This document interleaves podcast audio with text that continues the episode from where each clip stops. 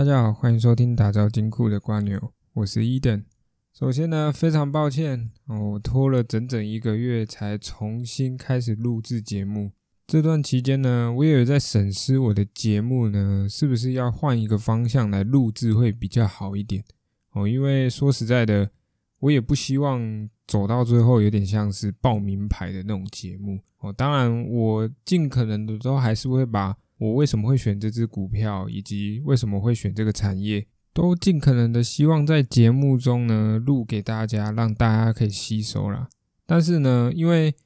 之前录的节目呢通常都是我自己先内化过，或者是说看到了一些新闻题材啊、时事题材，然后自己去找出来的资料。而在找资料的这种期间呢，或者是说我看到了这个新闻的时候，这一些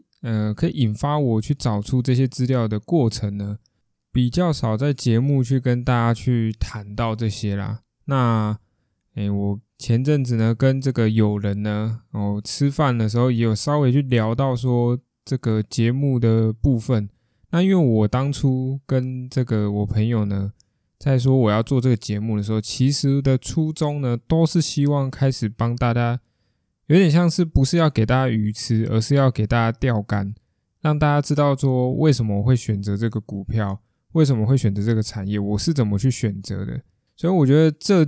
几集呢可能有稍微一点点偏离了我当初要给大家的那种找到自己那种专属的钓鱼方式，找到自己专属的选股的方式。因此呢，我觉得从这一集开始呢，我会尽可能将主轴呢拉回到我原本的初心的地方。那今天第20集呢，我们之后的节目就会尽可能是掌握我们最近的大事情，然后我们去找寻投资的趋势。那今天这一集呢，我们来探讨一个主题呢，也是我很想要跟大家去聊的一个主题，也算是大家最喜欢敲碗的一个主题啦，也就是 ETF 的深入探讨与解析。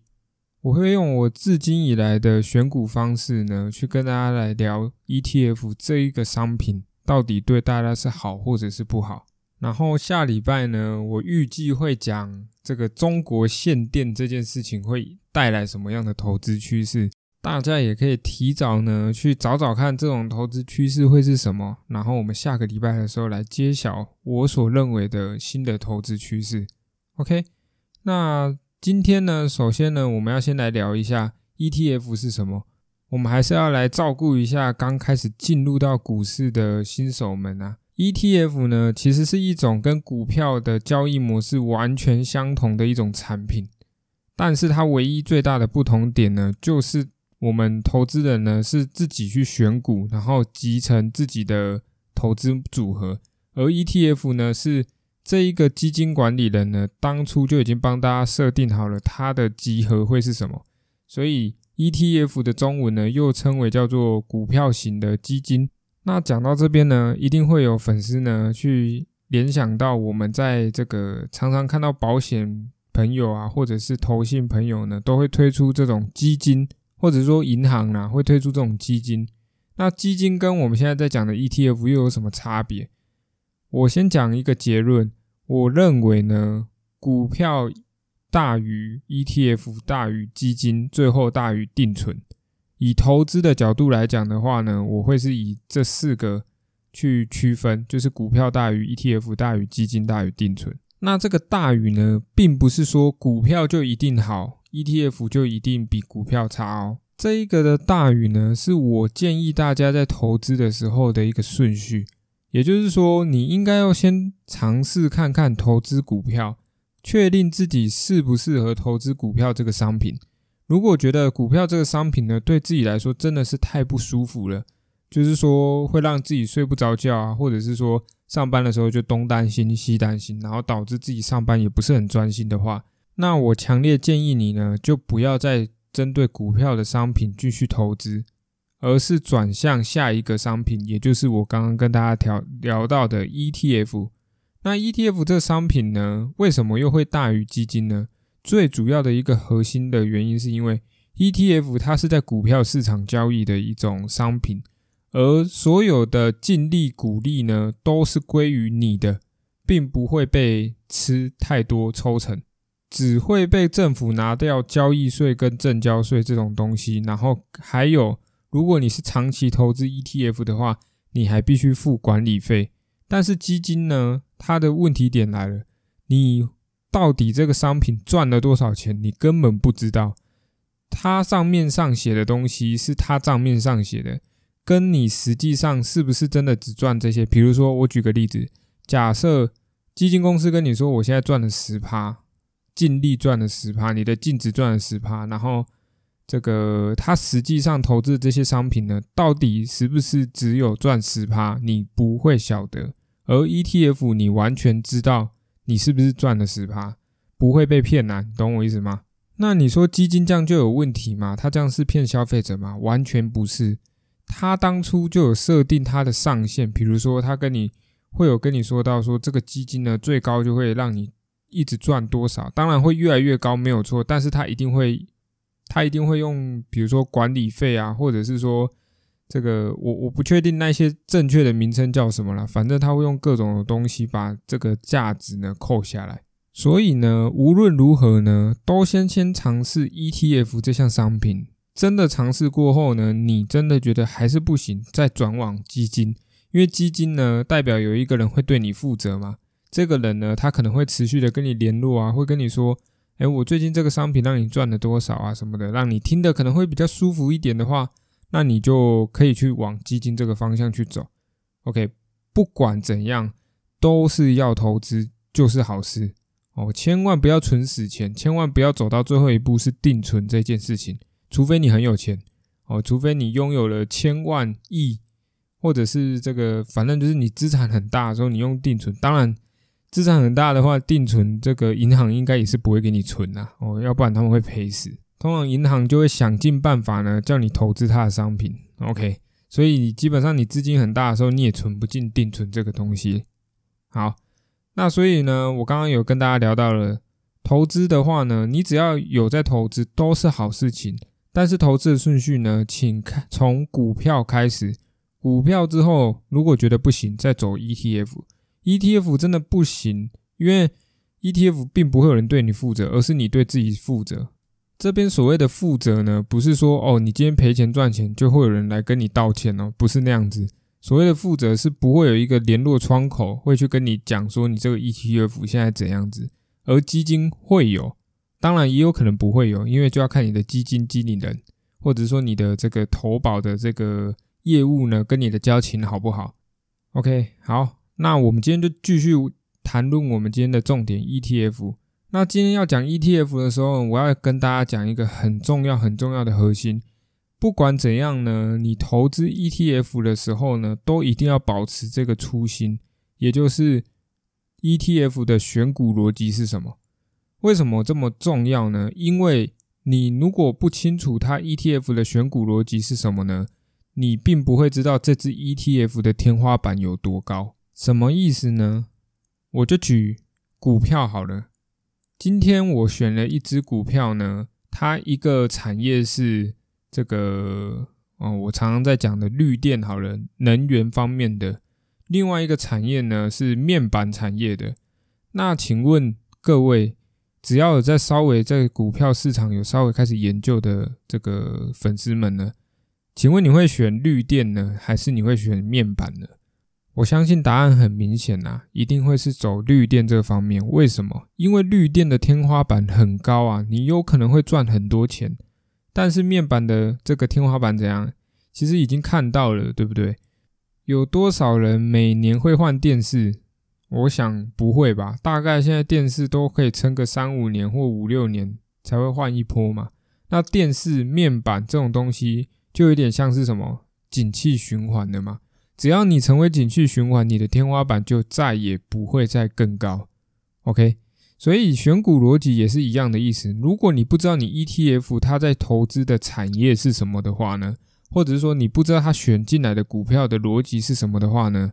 你并不会知道你的 ETF 的上限有多高。所以在选择 ETF 的时候呢，请各位呢一定要先注意它的选股逻辑是什么。好，我们先举两档这个台湾股民们一定知道的两档 ETF。第一档叫做什么 0050。 0050的选股逻辑是什么？很简单，就是台湾前50大市值的公司，就这么简单。那代表的是什么？今天如果有一档，比如说最后一档的股票呢，它这个最近绩效越来越差呢，掉下去，掉出50大市值的时候，就会有一档补上来，那一档就会被纳入0050的成分股，就这么简单而已。 OK， 所以0050很贴近大盘的原因就是这样子，因为它是买前50大市值的公司，而前50大市值呢，通常影响大盘的这个波动呢，就会比其他股票还来得大很多。那另外一档 ETF 呢，就是台湾 ETF 界 No.1 的0056。为什么说它 No.1 呢？它是现在这个 ETF 的，我们总共买 ETF 的人数最多。我记得前阵子9月几号的新闻有报道这一则，它好像现在已经来到47万了，买这档 ETF 的人正式挤下这个前10名的第10名这个玉山金哦，它还会跟股票比啦，就是玉山金呢被0056挤下去了哦，股民们拥有最多的前10名的其中一档哦0056。那0056选股逻辑是什么呢？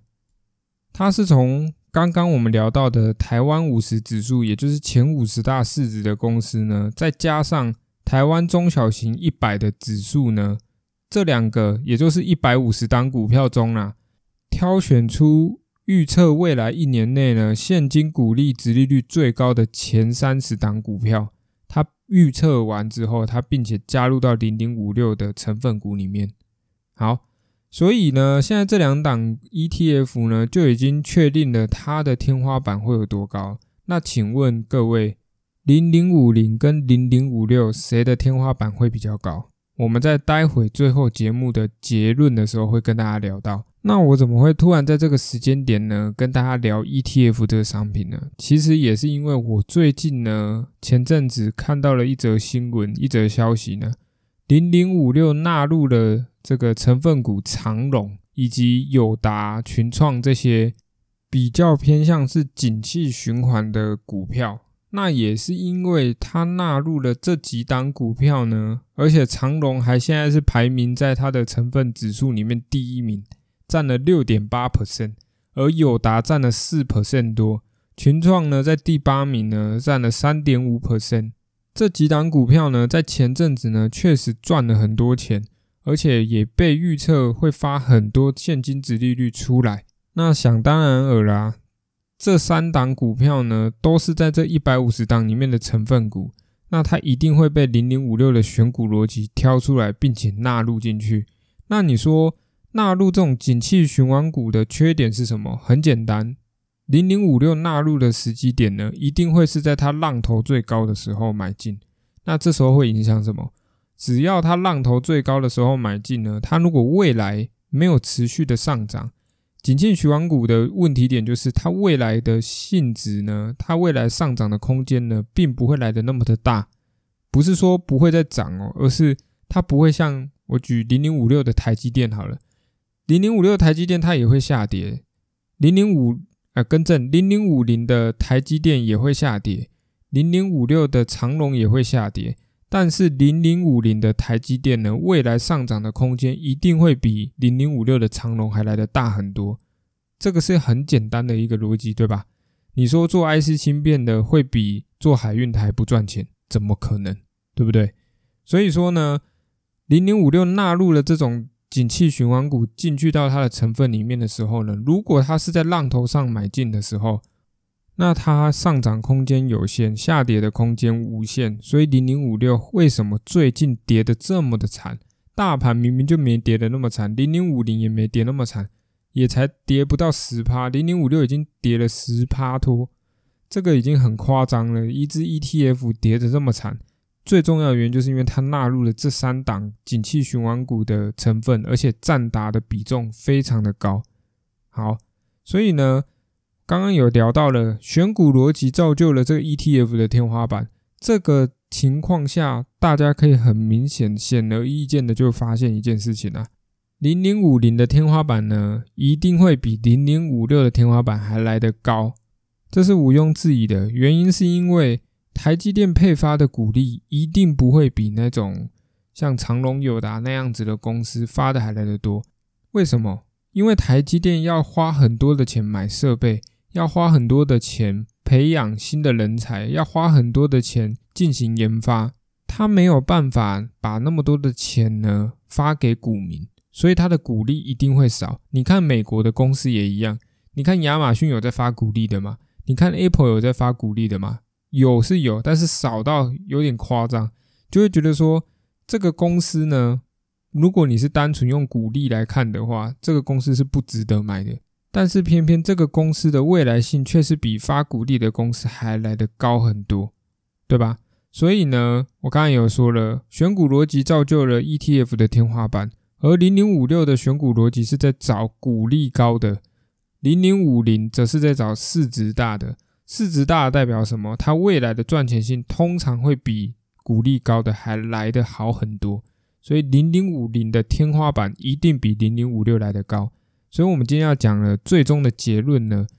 因为很多粉丝会问说，我到底要挑0050好还是0056好？0050呢现在130几块，0056呢也仅仅只有30几块，价差来到了100块左右。那这100块的之间呢，确实买0050会让人家比较心痛一点，因为要买凑齐一支的话，以小资族来讲确实比较难买齐，要花比较多的时间，而0056可能花个2-3个月就可以凑齐一支。但是呢，之前有跟大家聊到一件事情，为什么我都喜欢推荐大家先买股票，先学习买股票，真的不行再去走 ETF 或基金，原因就是因为什么？我们年轻你要透过时间来换取本金，而不是执着要买股息的公司。你不应该买中钢，你应该要买世纪钢，原因就是因为你不应该看着中钢股利多你就选择了中钢，你看着世纪钢股利少你就不选择世纪钢，而世纪钢呢偏偏的未来发展性又比中钢好很多，所以世纪钢的净利未来的资本利得也就是价差一定会比中钢来得好很多。而同样的选股逻辑呢，我把它放在 ETF 上面，我也会推荐所有的年轻人，如果你自认自己的本金不够高，什么叫做本金够高？我个人认为你有1000万的话，那你买0056完全没有问题，因为有1000万就足够你每个月有5万块的资金可以让你花费。而你如果没有如果你没有1000万的本金的话呢，我通常会建议所有的年轻人买0050。如果你是要买 ETF 的话，我就会推荐你买0050。你不应该为了股利放弃了报酬率，这件事情是非常的重要。我们把过去10年来0050跟0056的绩效秀出来给大家看。0050的绩效呢，10年的绩效达到了 266%，